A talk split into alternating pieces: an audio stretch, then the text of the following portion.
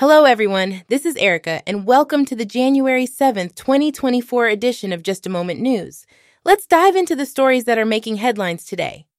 First up, we're talking rugby. In a nail biting United Rugby Championship match, the Hollywood Bet Sharks suffered a narrow 18 20 defeat against the Emirates Lions.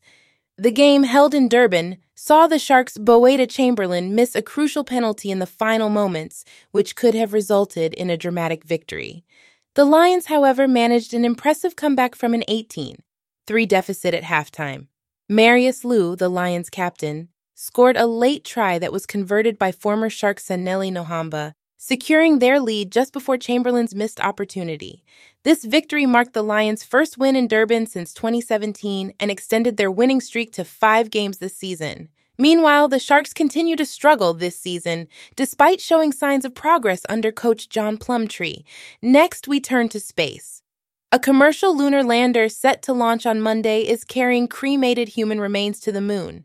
This has sparked controversy with the Navajo Nation, who view the moon as sacred. Navajo Nation President Buu Nygren has criticized the act as desecration and a disregard for indigenous cultural beliefs. Astrobotic, the company behind the lander, is conducting a private mission, but as NASA is a major customer of Astrobotic, questions about its influence over such missions have been raised. The mission will carry remains of several individuals, including notable figures like Arthur C. Clarke and Gene Roddenberry. In other news, Kathy and Miles Alexander, a South African couple who worked on Jeffrey Epstein's private island, Little St. James, from 1999 to 2007, have recently resurfaced in legal documents during Ghislaine Maxwell's trial despite allegations suggesting they might have been aware of Epstein and Maxwell's illicit activities, the Alexanders maintain they were unaware of any wrongdoing. They described their time on Epstein's island positively, stating that Epstein was good to them in certain respects and they tried to reciprocate. In sports broadcasting news, the South African Broadcasting Corporation, SABC, has successfully secured broadcast rights for the Africa Cup of Nations, AFCON soccer matches, thanks to a combined sponsorship of about R50 million from Hollywoodbets and McDonald's. This ensures that South Africans will have free to air access to the matches. The rights include not only the AFCON matches, but also other Confederation of African Football, CAF, tournaments, totaling 52 matches. Moving on to aviation, the Federal Aviation Administration, or FAA, has ordered a temporary grounding of 171 Boeing 737 MAX 9 aircraft following a serious incident with an Alaska Airlines flight.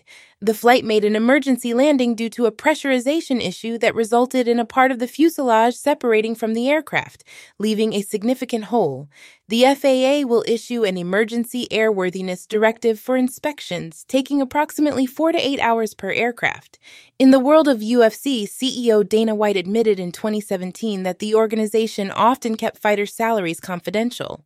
This policy has led to controversies, notably with CM Punk, a professional wrestler with no prior professional fights, whose high payout upon joining UFC caused unrest among other fighters. The issue of fighter pay secrecy is a key element in an ongoing antitrust lawsuit against UFC. Finally, in entertainment news, Gerard Butler is set to reprise his role as Stoic the Vast in the live action remake of How to Train Your Dragon. The project, led by original co director Dean DeBlois, will also feature Mason Thames and Nico Parker playing Hiccup and Astrid, respectively. Universal has set a June 13th, 2025 date for the project. That's all for today's edition of Just a Moment News. This is Erica signing off. Stay tuned for more updates tomorrow.